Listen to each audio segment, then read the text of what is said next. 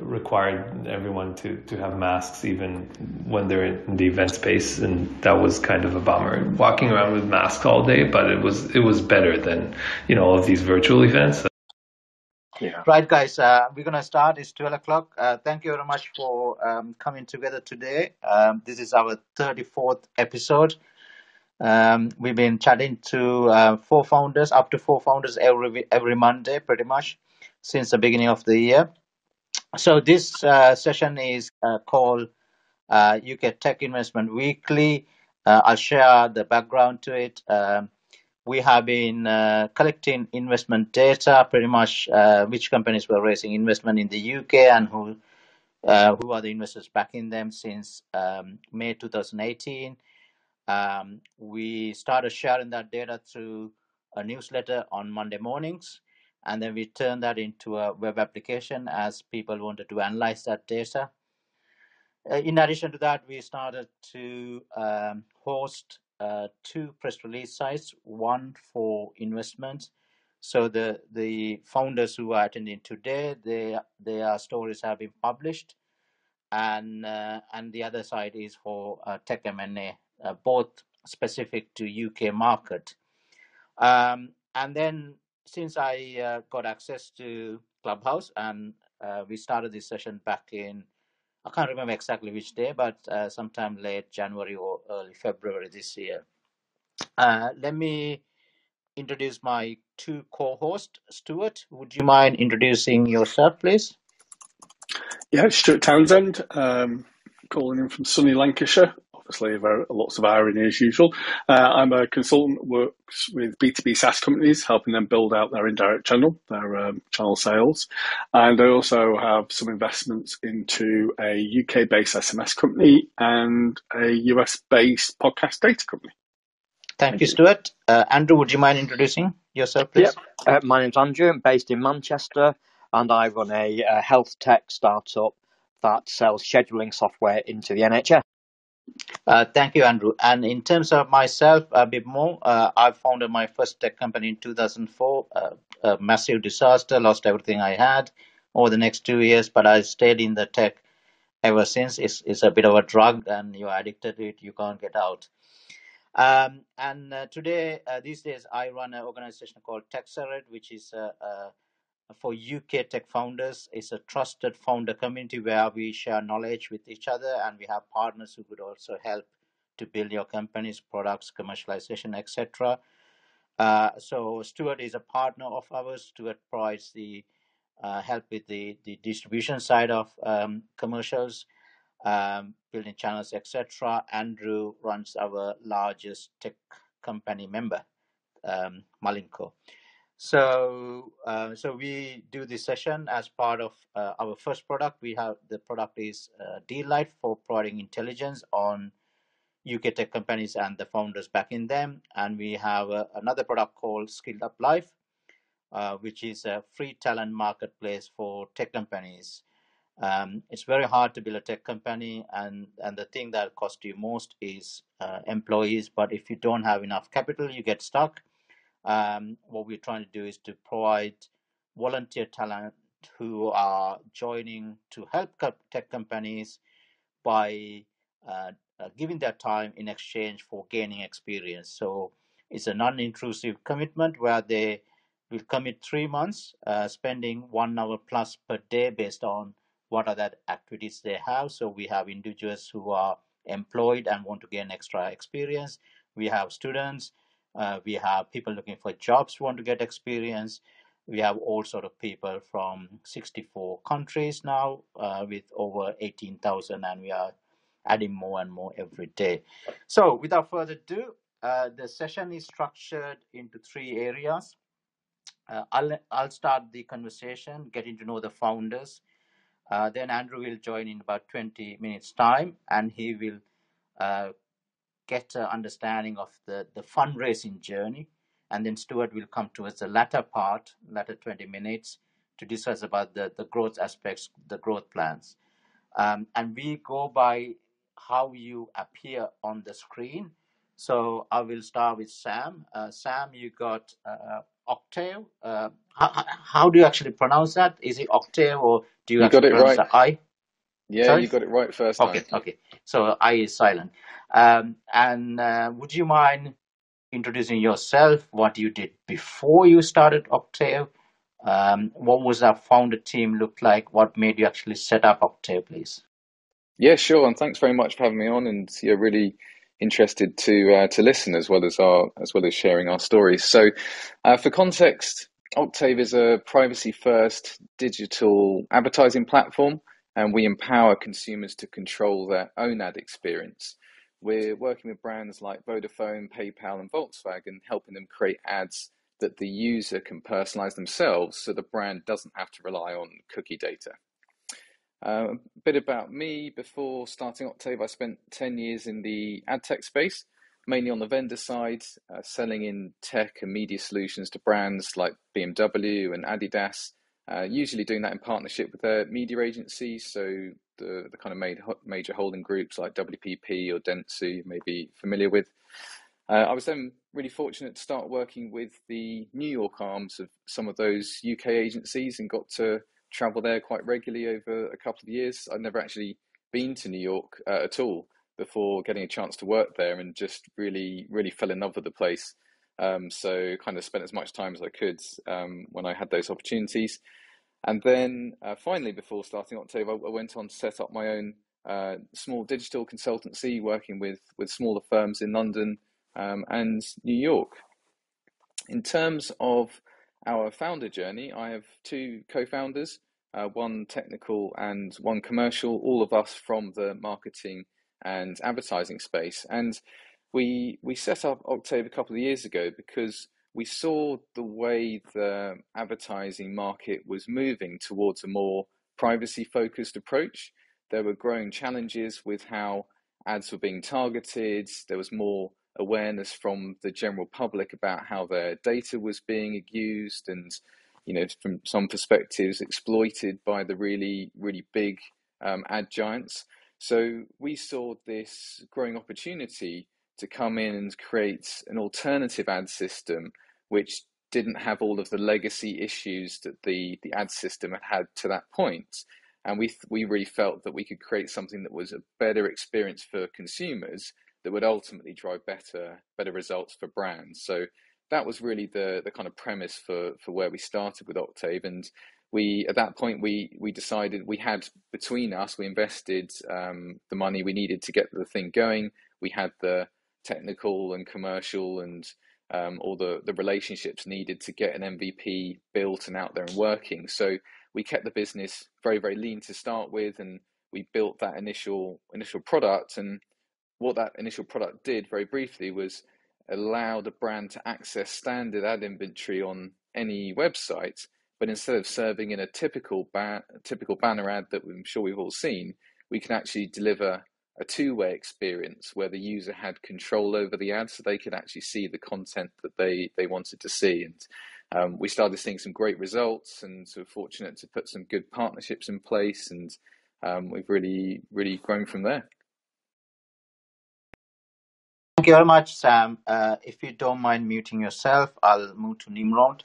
Uh, Nimrod, you've got uh, um, interesting business. Uh, all of all of your businesses are interesting. Um, would you mind explaining again similar things? Uh, you know, what led you to find Cord? Uh, what were you doing before, and what did what was our founder team look like, please? Sure, and um, yeah, I'd say everyone's businesses sound uh, more interesting than uh, than your own once you're in your own business for a while, right? And it's like, uh, oh, this is a cool idea, and uh, I love this uh, idea that that Sam had for you know privacy aware ads. Um, what we what we do is we um, add collaboration into other software. So if you use Google Docs or Notion or, or Figma, you're sort of used to working with your team inside the the the software, leave comments, see who saw you know who edited last, um, see real time cursors when you're both uh, working at the same time. We do that for all software, right? So we we add it to your CMS, to your CRM, to whatever other three letter acronym. Um, you have HR tools, your landing page, your your own product, anything at all comes as a Chrome extension and as an API. Um, so we have partners like Typeform, uh, which is a, a survey uh, sort of collection tool that, that added it for all of their users so that people can build these uh, surveys together with their team, whereas they used to sort of have to copy and paste screenshots and, and collaborate elsewhere, and that creates loads of um, communication overhead. Um, as for myself, I, I, started out in tech about 20 years ago uh, in an Israeli military unit that uh, a lot of the sort of tech scene in, in Israel started from. And then I um, worked at a couple of startups that shut down, and I got lucky on, on the third startup I joined. So, sort of five years into being um, in the industry, I uh, joined a Sequoia backed startup that just raised their Series A, and they were acquired by Facebook in 2013, the, the company that used to be called Facebook. Um, and uh, I spent five and a half years at Facebook essentially running this subsidiary for Facebook as the original founders sort of moved on to bigger and better teams. And this was a small operation for Facebook. It's like 30 or so people. Um, I moved to the UK at some point in 2014. And um, and then I left in 2018 and uh, started advising friends of mine who had some startups. That's where the idea for Cord came for me because the um, within Facebook, all of the tools are built in house. So Facebook builds its own BI dashboard. It builds its own HR, you know, candidate uh, tracking systems. All of these tools that we, in you know, almost any other company we work at are, are being bought um, off of other vendors. They're all built internally, and this has a lot of drawbacks. But one advantage it has is that Facebook um, has sort of a connective tissue between all of these tools. Uh, there's essentially notifications from from all of the tools and they all look the same and there's uh, some basic functionality on like oh who visited this tool last and so on. When i started advising friends of mine um, after leaving facebook they all had b2b startups uh, startups like Snyk, uh, which is a big cybersecurity startup here in london. Uh, another one's called Riskified that recently ipo'd and so on. And they all serve teams and they have some web-based software that they sell but all of that software is built single player. And so i saw that gap. I saw how they work internally um, okta okta the sort of single off um, vendor says that the average sme today has more than 90 different saas tools. So we definitely are sort of in a drowning in, in saas tools but we all communicate through Slack and, and email. We essentially stuff all of these screenshots and links into Slack and email and, and don't keep the communication in context. Except when you use Google Docs, then then everyone uses comments in line and doesn't just sort of refer to the Google Doc um, in communication. That's what we felt like we could bring to all the other tools. There's no reason that um, we won't be able to work just work with Google Docs and any other tool. So um, yeah, we, we started. I pitched it to a technical co-founder uh, that I knew from Facebook, and we started out in 2019. And we've been very lucky because we sort of started this out just before the pandemic, and we didn't um, sort of foresee the pandemic, obviously, but we did believe in the sort of idea of work becoming more distributed and remote. I had this thesis for for a few years and searched to start something in that space. And then because of the pandemic, you know, we can talk about later about our investment journey, but uh, we were sort of um, propelled sort of forward through this. Um, thanks, Nimrod. Um, don't don't answer this, but answer this uh, when Andrew uh, take over. But I would be interested in hearing a little bit more about your um, uh, your relationship with NFX because uh, they typically don't invest in UK, and I think um, obviously your relationship with Facebook may have helped.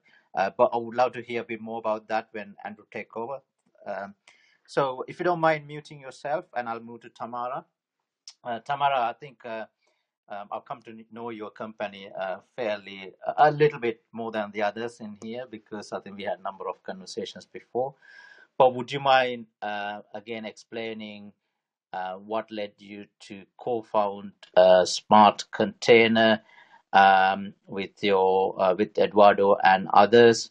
Uh, and and uh, and and what was your experience before starting this, please? Thank you. Sure. Hi guys, nice to meet you all. Um, yeah, so Smart Container Company, uh, we focus on kegs, steel kegs for draft beer.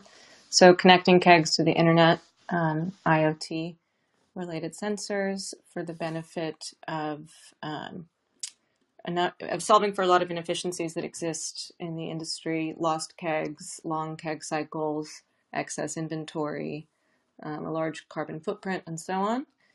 Um, so we have a device that attaches and, and measures volume, location, temperature, and motion. Um, there hasn't been a lot of technology that's been applied to the draft beer industry historically, so this was a gap um, that we saw uh, we could solve for. Uh, it also can apply for other industries, other containers um, in the future. But starting with beer, obviously, it's a it's a large global industry. It's a massive industry. So, um, I my history um, in terms of career. I grew up in New York City. I started my career in the hedge fund world. Um, that's where I spent a number of years before moving on to venture capital. Um, during my years as a venture capitalist, I obviously was exposed to a number of entrepreneurs and kind of was inspired by all the young people that were coming in with um, these extraordinary ideas, and I sort of watched a number of them become more household names. And um, yeah, so I moved to Los Angeles in 2013 and um, started working for a couple of different startups until landing at a fintech where I spent the next four years building the customer service, customer experience department. Um, and then I left in 2018 to launch a dating app, which was an interesting experience, um, which brought me to London and ultimately reconnected me with Eduardo, who is my co-founder, and so he's the technical founder. Um, I had the operational and uh, startup experience, um, so it was a it was a really good balance. He was a management consultant previously, plus a mechanical engineer by uh, education. So yeah, that's uh, that brings us to today. Um, thank, thank you so much, Tamara. If you don't mind uh, muting yourself, I've got about three minutes left with Mat, I think. Mat, um, um, very interesting business. Uh, again, all four businesses are interesting, but uh, you know, I'm uh, I'm getting into no code apps, and I'm seeing the value and how rapidly you could build products now thanks to this no code movement. So um, one of the businesses that I got going, SkillUp Life, is um, I don't know whether it can be considered as no code, but there was no code involved, so therefore it must be. Um, and when I came up with the the idea, I quickly built using WordPress. So we had the first idea on 1st April. By 7th April, we were live. By 20th, we had the first paid customer. So mm-hmm. I think no code is uh, uh, creating a, a, tremendous environment. Um, I mean, it's really interesting to hear your story. So again, the same questions. Um, what were you doing before? Uh, what led you to find uh, Toca, and um, what was your founder team look like when you started, please? Yeah, thanks for having me, and good to meet you all. Um, so I worked for about 15 years um, in telecoms. Um, I graduated as an electronics engineer. Um, I was just flowing around in the corporate system, I guess, before I, I did Toca. Um, I was quite frustrated by a lot of the projects that uh, I was working on, um, you know, seemingly reasonably simple technology, but always fell down on the integration uh, and, and integration into legacy platforms or you know transformation, which included a lot of legacy systems. Um, and there was also another sort of area I could see. Just we'll come on to no code, but um, there's always a demand for creating portals and apps or flowing information to the right people or flowing information up to people so they can make the right decision. Um, and so these kind of things interested me. When I left the corporate world, it was I was well paid, I was comfortable. Um, I was working on quite interesting stuff. Definitely working with people I liked and enjoyed. You know, removing any of the technical frustrations I might have had. Um, and I kind of just quit, and um, I had the support of my my wife, thankfully. Um, I didn't have a huge amount of money in the bank. Um, I'm not from the, uh, the, the wealthy classes where I can afford to just quit and uh, live on the bank of mum and dad or anything. So I had to come up with a few ideas really quickly, and um, I, I had to decorporate myself ultimately as well and try a few different things out. And about six months in, we decided we were going to start building this robotic platform. And at first, it was a physical robotic platform um, for controlling touchscreen devices. Um, that kind of fell down. It wasn't successful.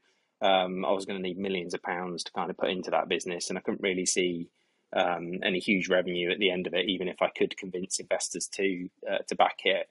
And we we fell into um, software automation to start with. So one of our prospects at the time had said, "Could you take data that comes into a SharePoint workflow and take some details out of it? There's about thirty different fields." And enter them into an Oracle procurement interface. And so we kind of thought about that and set about sort of developing our product. So coming on to Toca, um, it's uh, what we're we're trying to solve is in businesses allow you to flow data between systems really easily. So they could be legacy, they could have a really old GUI uh, interface, they could be sat behind some old technology, they might be sat behind Citrix, um, and be able to control them, get data, and then be able to transfer that data into other platforms or make decisions and uh, and uh, intelligent decisions on that data and flow it between systems. Um, that gave us this really powerful integration layer. So at the moment, we can talk with any legacy platform, any green screen tech. It doesn't matter what you've got. Also, modern APIs, modern platforms, and then on top of that, we've built then this no code apps layer. So where we've now got a where we're unique is you've got kind of two markets. You've got the no code apps market, um, which is more focused on the front end and building that visual part, and they tend to stop where uh, they'll connect into external APIs like Firebase or whatever, but they don't talk to an old GUI platform. Um, and that kind of falls down then when you go into a legacy company or a large medium to you know medium sized organization because they're going to have those type of systems. And so the no code apps technology just doesn't go that extra mile. So you have to go and start building extra technology at the back end and so you lose your benefit. Um, so we're kind of in this we've got kind of this dual position where we can um, add a lot of benefit for enterprises over just the standard no code apps products but then if you look at the old automation products like the RPA tools, we bring this whole world of apps to it. So you can bring your people into the loop. So we sit between those two worlds. Um, the founding team, um, we we took investment in 2018. Um, we've been very much a heavy heavy focus on development for the first few years. The technology, you know, if I could go back, I'd probably pick a simpler startup we've had a good old time with the technology.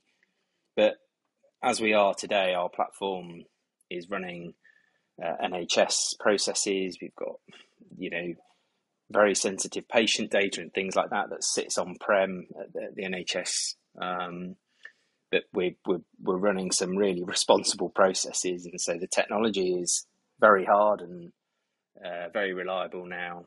And uh, we're now just starting to scale the platform out and bring in as many integrations as we can and build out our marketplace so that people can start to build example applications, build uh, or you know build on top of example applications, build on automations and integrating their platforms and just get that whole thing going. And so we just recently took um, our investment, and most of that's focused on sales and marketing, and then building out these integrations. Really, starting to scale the platform out. So we're quite excited, um, and uh, yeah, we our, our, challenges are getting bigger, but you know the kind of the what we're doing is just getting bigger day by day. So yeah, it's, it's exciting times. Um, Andrew, th- th- thank you very much, Mat. Over to you, Andrew. Yeah, th- thank you. So uh, we'll loop back now um, to Sam. Uh, so Sam, um, you mentioned that uh, you did a um, you know fairly typical. You you know you put your own cash in first. You moved to an MVP, and now can you you've got your your seed raise. I mean, you you mentioned about kind of partnerships. I'm wondering in that um, kind of process, where did you start to talk about the part- partners? Were these ones you already have through your your previous kind of role selling to kind of the the, the top brands? Uh, just explain that kind of the, the MVP and the partnership relationship, please. Yeah, absolutely. And um, yes, you're right, Andrew. It was sort of from between the three of us, um, between our previous experiences, we'd sort of got to know quite a few of the the sort of the, the larger and also more medium sized vendors in the ad tech space. So down from your Google, Facebook, obviously now Amazon, the, there's a, a huge layer of of different technology companies providing different different kinds of services. And what we found was we we created something that was really innovative and really different uh, through being obviously a brand new company and very nimble and able to deliver what the market needs needed at that point. Um, and then we could partner with the larger vendors who liked liked the product and saw saw how their clients, so the bigger brands and the bigger agencies, would benefit from the product.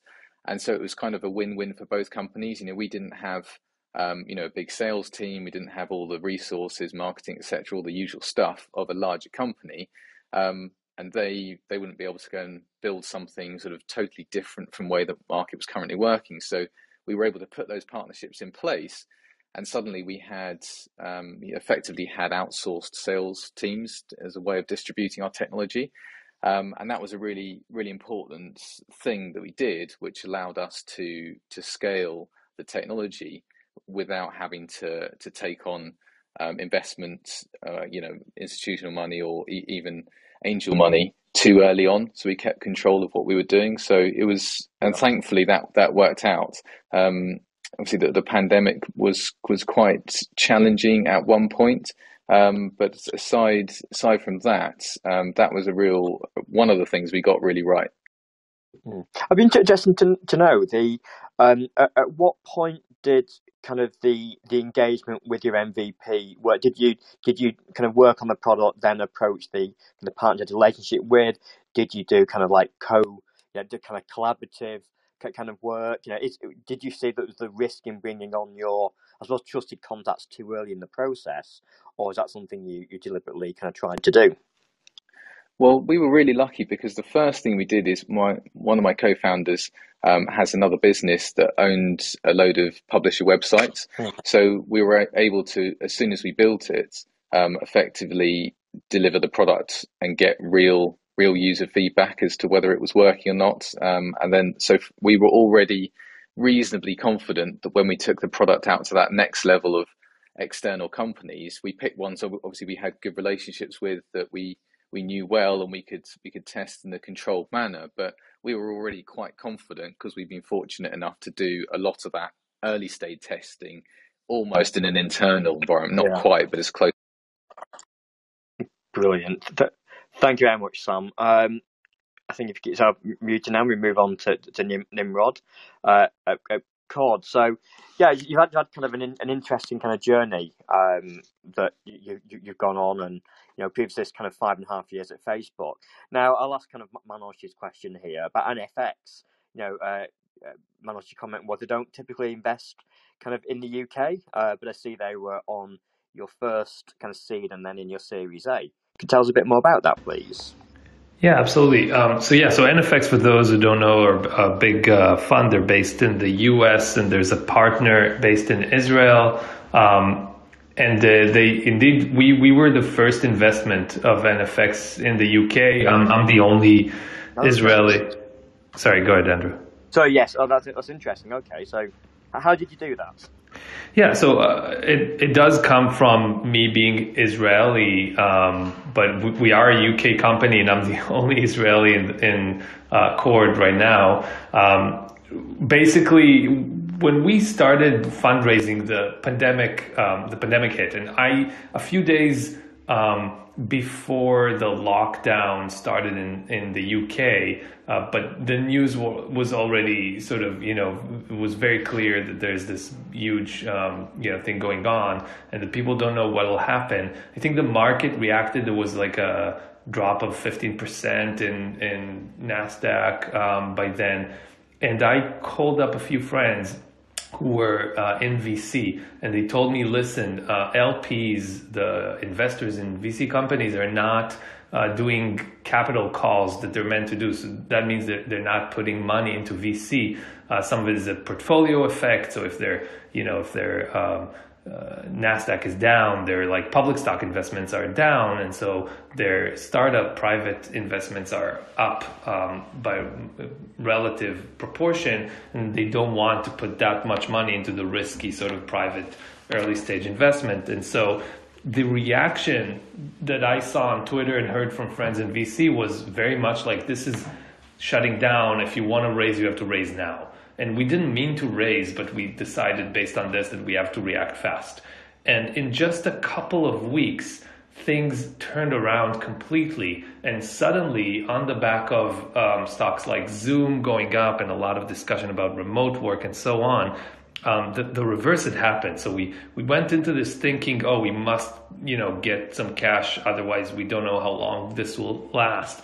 Um, and ended up on the other side, like being super, super sort of um, uh, just like you know a lot of a lot of interest in us and and um, people super excited to talk to us and all across the world as well. So geos opened up. So I was I had a um, 20 month old daughter then uh, now she's three and a half and um, we went into lockdown and, and so she was out of nursery and I would spend half the day with her and then go on VC calls from like 1 p.m. to 11 p.m. while my wife watched over her um, and just do them over Zoom um, and have calls all around the world. We spoke to funds from Israel, from um, all around Europe, and from the US. And so Gigi was introduced to me by some of our other Israeli angels and investor. We took on uh, quite a quite a few angels, and um, he really wanted to lead the round, and we ended up taking Stride as the lead, and um, Gigi followed on. And then um, off the back of that, I introed him to a couple of other founders here in London, and now I think NFX has already has like four investments in the UK, and I, I think all of them are basically uh, friends or you know other people that I know from the tech scene in the UK that have uh, that we've introed into NFX. Uh, so there's a company called Collective Benefits and another one called Breeze, uh, all of which, uh, and you know, NFX, Pete Flint, who's one of the founding partners of NFX, is, is originally British. So, you know, he, he does have sort of ties here and um, they're, they're very familiar with sort of the ecosystem. They just never, never invested before. Great, thank you. And, and just kind of your, your latest round, you brought on kind of Index Ventures and just tell us a bit about uh, that, please. It was, you know, what just on just under 13 million. Yeah, so that was also so. What happened is um, in my in the, the seed round, we took a lot of angel um, money. I don't can't really sort of say what motivated me to do that. It was just sort of ongoing, and I, I kept saying yes to people that seemed really exciting to work with and seemed really smart and nice. And it, ended up being a huge problem for me to find place for everyone within the um, cap table and the allocations because again, a lot of people wanted you know bigger allocations, a lot of funds, and so on. Um, but one of the last people to join in was Jan Hammer from Index, who's a longtime Index partner. He's the um, Series A investor and on the board of uh, companies like Revolut and Robinhood and, and so on. And he came in with a personal angel check to the seed round, but immediately treated us as if we were a portfolio companies, like amazing, you know, support, introduced us to the whole Index team. They helped us a ton with everything from recruiting to um, finding you know users for user interviews and uh, strategy and press everything just really sort of took us in um, and met with us regularly and stuff and so when we started talking about all right well is it time to raise again you know there's again sort of good uh, uh, support for, for our kinds of companies in the market and might be worthwhile and so on. There's a lot of funds that we left out of the previous run that really wanted to invest, were very keen and were chasing us. And so um, when that started, uh, sort of that thought started gathering pace, Jan basically told us, look, we want in, we'll beat any offer you have you know, let us, let, you already work with us, you know how it is, let's, let's make this happen.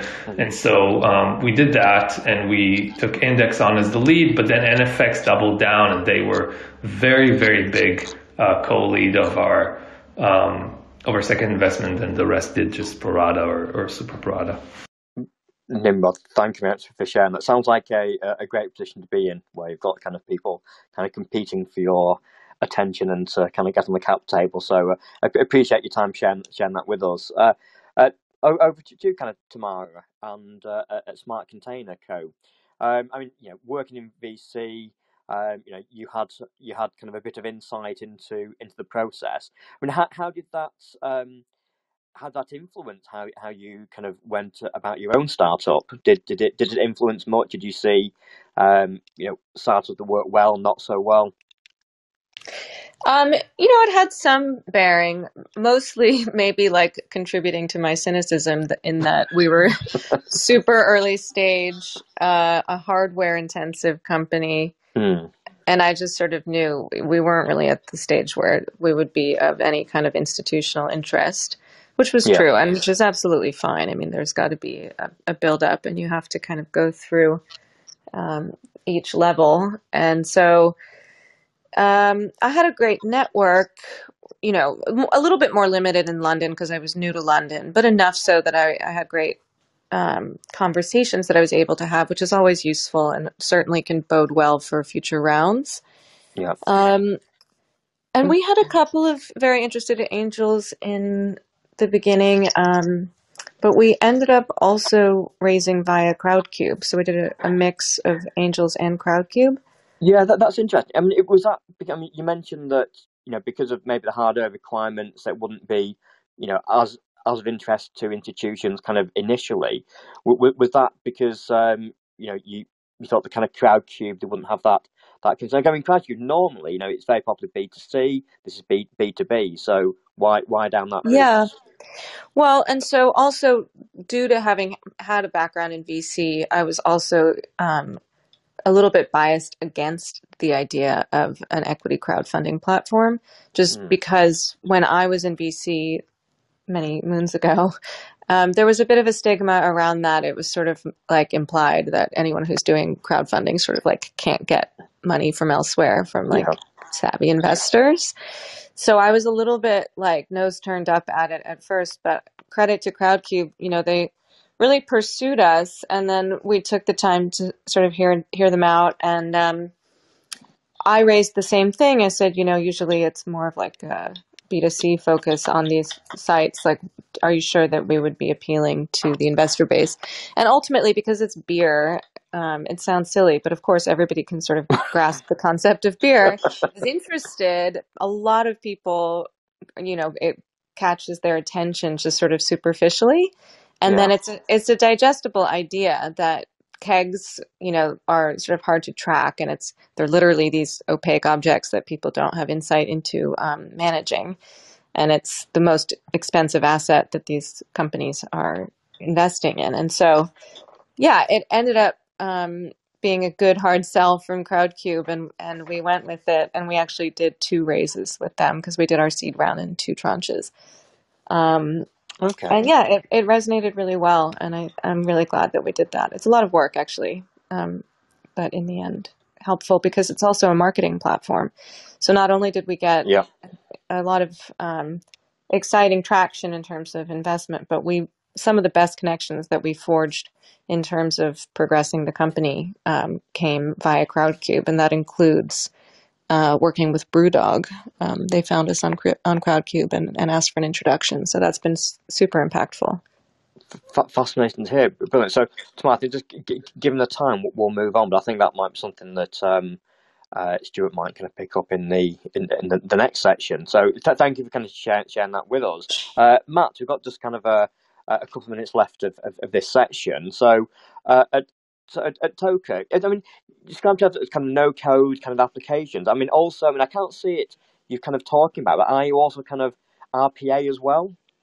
Is that kind of a part of yeah. the offering, or yeah, you, don't, you, don't, you don't explicitly call it that, do you? Though I see. No, we don't. Um, RPA, um, I guess it's a, a, lot of focus on a particular capability, but mm. Um, I mean, we're more focused on the solution in terms of how you connect systems and build applications to support your customer yeah. and your team. So we do have RPA technology um, built within the tool, but then we also have deep API integration as well. Sure, um, yeah, so yeah. we can, yeah. That, uh, so effectively, you, you, kind of need the whole mix, if that makes sense. Yeah, Mat, we'll take this offline, but but you know, cause I, we have a lot of NHS customers, so it might be worth having a chat separate. But anyway, let's move on to the discussion around kind of the, the, the investment. Um, I mean, you, you, mentioned you had to kind of de decorporate kind of yourself when you kind of entered the startup world. Uh, kind of, kind of, what, what did that mean? I mean, your your your journey seems like you know you worked you at corporate, you had a good salary, you gave it all up, and kind of dived into weird and wonderful world of startups. Um, you know how how how was that kind of kind of journey initially, and, and when did you decide to to start kind of raising money during this process? Yeah, I I guess um, I, I thought when I graduated it was the right thing to do to go and work some big logos, and uh, that was fine. Um, I wasn't probably very good at playing the corporate game, to be fair. Um, and um, I, I, was I probably was a misfit. I'm not entirely sure. Um, so, but you learn a lot of traits when your salary's paid and you um, you know you've been given a big budget by your your managers or your exec team and you're, you're running projects. You kind of you have a different set of skills ultimately um, than what you need in a startup. You know, some of the skills are transferable, like you know your diplomacy, you're managing teams, and you know, actually being aware of the problems uh, within industry and within enterprises is really important for what I do. Um, I guess if we are a B2C company, sometimes it's not so important, but for we're B2B. Um, so it's really important to understand what the, the problems are. So I suppose I spent 15 years understanding what those problems were, but I kind of put them in a little box and just got rid of them. And in, you know, in startup, in a scale up organization, it's important to you need a lot of other skills. I'm an engineer, I'm a chartered engineer. I'm not naturally a salesman, I'm not a great salesman, but you need to be. You're, you're going to be the person who's going to get your first sales. You need to understand how to sell. You need to be able to understand how to convince your customers, particularly your very first customers, that um, your technology is to is to work and they can trust in it. And I didn't have any of those skills when I started, and so um, you kind of just need to learn that and uh, particularly, you know, as I say, if you're an engineer, there's a set of skills that, uh, uh, yeah, you've you've kind of just got to get stuck into, and that took me a good few years to kind of get my head around. Um, hopefully, that makes makes a bit more sense. But yeah, I'm I'm good at making words up. Yeah, yeah. No, so, so, so, so now you've you've you fully decorporate decorporated yourself, and you know, in the the kind of wear many hats world of kind of startups, but. Uh, yeah, I mean, so, I mean, this is your kind of second round. Just I think just just kind of in the last kind of minute or so. This is kind of your your your second kind of round, isn't it? Uh, can you just explain kind of the process between that first and second round, and kind of what uh, you know, w- where did your MVP kind of come in this, and um, and and your kind of customers? You know, you mentioned you've got a more mature product now. Yeah, um, I suppose I did gloss over. I built a bootstrap company in 2015, really to build this initial okay. idea out as a project. Um, so I probably put a hundred or 150,000 of the money from that business uh, really into building out this idea. So our very our first formal seed round, if you like, was uh, for just over a million pounds. Um, but I had to obviously bootstrap before that to get to that point, and I think that's partly due to the way that the UK um, investment industry um, particularly in venture capital, uh, they require a lot more certainty. Yeah, they're not going to invest based upon an idea, um, or uh, that was my experience. Um, the second round um, is uh, obviously for double that amount, but it's very much to focus on the sales and marketing. So we've proven out our technology. We've had a heck of a lot of success in the NHS, and we're also growing really quickly in the legal sectors. Um, and they're kind of our main main focus areas. What we need to do now is to get people to be aware of this technology. Um. You can do a lot with it really quickly, as Manoj was saying, and uh, it's just educating the market. But also, we need to package our technology so it's really quick to deploy and it's really quick to adopt as well for our prospects and customers. Um, so that's where we're, yeah. I'll just you, you, you're encroaching onto onto Stewart's kind of area. So what I'll do, I'll stop. I'll, I'll ask you to, to, mute yourself here, and I'll I'll hand over to Stewart, uh, just kind of to uh, to the last third of the uh, the program. Cool. Thanks, Andrew. so we're going to follow the same sort of process round. We're going to start with yourself, Sam. And this part of the show is just actually just delving into a little bit more about what you're going to use your investment for, whether that's product development, sales and marketing, both, um, put some money on the lottery, that sort of thing. So, um, be good to understand from your side, Sam, with Octaive, you're going against the grain in terms of click metrics and uh, going more active attention based, which I'd like to understand a little bit more. But what what are you looking to do over the next six to twelve months with your first round of investment? Yeah, uh, two of those, Stewart. We're not not planning on the lottery one, but yes, we are. um, we we have actually similar to what Mat was just saying we, we sort of got to the point where we've proven our technology works. We're fortunate to have those partnerships that I mentioned and some great brands that have proven that they can get better results from from working with our kind of technology. Um, we have still got some really exciting things in our product roadmap, which we're going to use this initial bit of, of investment to, to do. Um, but a chunk of it is really about the about scaling it and the, the distribution and a couple of other key markets that we've got some traction in um, and really, really staffing up to, to deliver that. So um, we're fortunate that we are uh, profitable and um, we, as I mentioned earlier, intentionally kept the business very lean um, so that we, we could really focus on building a sustainable business.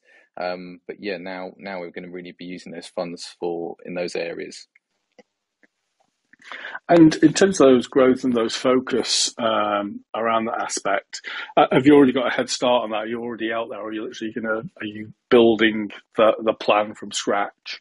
Yeah, we, we kind we kind of already got our, our got our plan, and we um, we've got a great chairman, uh, David Pattison, who was the, the co-founder of PhD, one of the big big media agencies that sold to sold to Omnicom, um, and he's been he's been great at kind of giving me the confidence with some of the decisions that I want to make and helping generally steer the business in a really good direction. So we're kind of, you know, we knew there were no sort of surprises really. We were able to sort of control the amount that we wanted to raise, um, and we we were effectively already started um, deploying that. So so yeah, we're we're we're sort of halfway down the road already. Perfect, perfect. That's great. And again, Sam, thanks for taking the time joining us today. Now have a little rest, get your lottery tickets ready. Let's not use investor funds. You. And over to yourself, Nimrod, in terms of uh, Radical HQ. Um, an API sort of model is always uh, an interesting one to have a conversation about because there's many ways through integration partners, direct sales, you know, blends. I'd be interested to see where, where you are now, going to go uh, in terms of that direction, and also again, you know, are those funds allocated across products as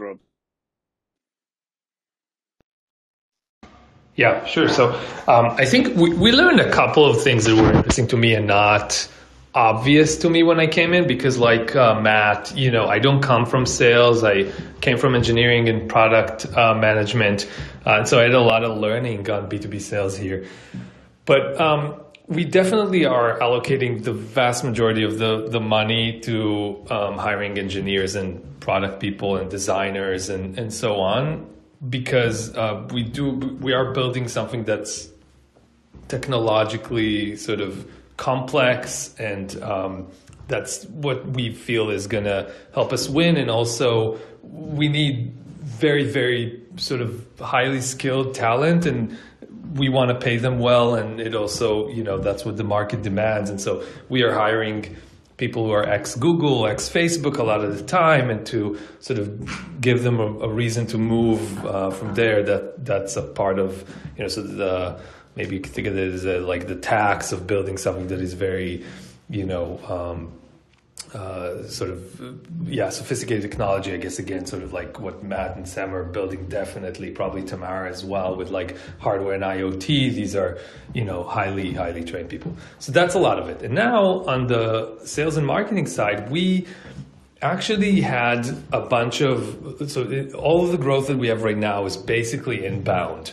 Uh, we were in web summit but we didn't really get leads there. Where we got leads is like we um, had a, a, cross promotion with Retool, which is another no code tool, because we had um, support for Cord uh, to collaborate on your Retool apps.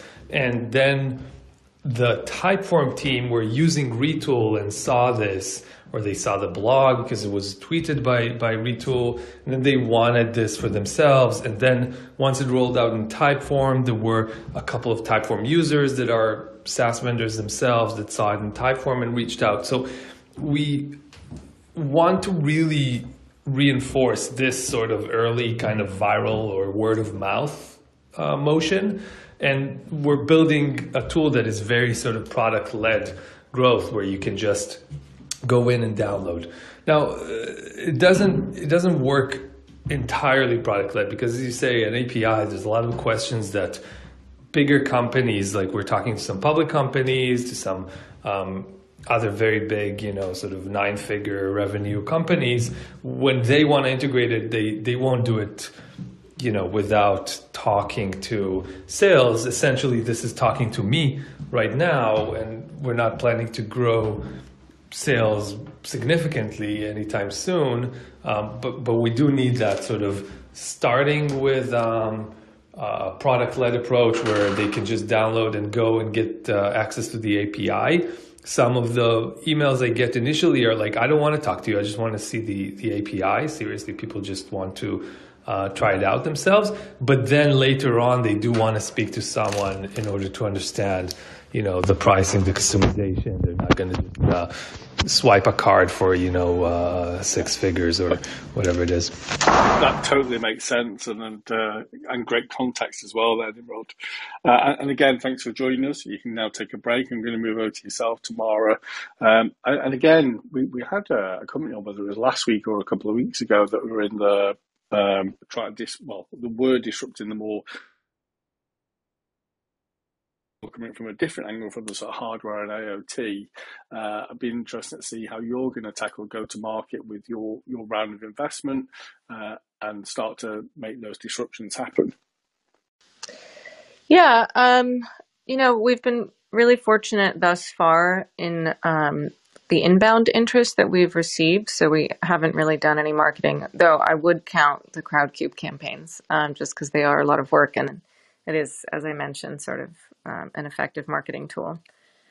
Um, but yeah, that some of the funds that we raised most recently is it's going to go towards the marketing effort. We just brought on um, somewhat senior guy who spent his career at IBM um, in technology sales and business development, and so he's really going to be spearheading a lot of that effort for us. Um, but again, we do have a pipeline of interested parties. We do have two pretty key pilot uh, clients that we've been working with already for the past year. And then we have some really big companies that um, we've, one in particular, submitted a proposal to that we're following up with in January, which, if, if all of that goes well, we won't really have to devote too much um, capital towards the marketing side of that's excellent. So you've already got a base there, and again, just by what you're doing, disrupting that market and giving some context already happening. Because yeah, it seems it's like a sector that is just waiting for companies like yourselves to go in there and disrupt it and open a little bit more than it is at present. It's still. Um, yeah, and COVID, you know, obviously there were a lot of challenges um, for many different companies, but somehow we did actually find that um, it presented an opportunity for us wherein these breweries or these you know, keg logistics companies, um, they were much less busy during that time. So they were Yeah. able to sit down and devote hours to us that we wouldn't have otherwise had to, you know, focus on what are their pain points, who are the stakeholders, what are the things that are more valuable to them on a day to day basis that they don't currently have. And so guiding how we were creating the um, the insights, the reporting tool that we'll have from our software platform that's being fed from the IoT device. So that was pretty extraordinary um, for us in terms of the progress we could make. That's great, and yeah, people are definitely open to having more conversations in COVID time because, um, but there, there was less, there was more time for them to have that. But again, Tamara, thank you for spending the time with us today. Yourself, Mat, Pleasure. to close. Thank you, Mat, to close out the show. Um, I just want to understand again with your investment, and it's interesting because you're you're in a space that I work with daily at the moment around whole sort of automation and apps uh, and legacy as well an area that's open for um, newcomers to come and disrupt. It's, it's interesting to hear about green screens and stuff. Having worked at Oracle and Sun for about 15 years, uh, I spent quite a long time staring at those things. Um, but yeah, from your side, Mat, how what's what's the plan with your seed follow-ons out of the next six to 12 months? Yeah, so I obviously touched on it um, a couple of times. Um, it is ma- a good half of it is going into sales and marketing. Um, we're bringing on a CRO, which is um, you know something new to me, um, but we um, we found some really good candidates at the moment in the market. So you know, getting that person to come in and just sort of focus all the efforts really around the the product and you know how we pitch the product and how we help the market understand what what we're offering uh, because some of these things can be complicated but that's pretty much where most of the money's going uh, we're going to just secure out um, some of our dev team where we're a little bit light on the ground you get bottlenecks and things like that.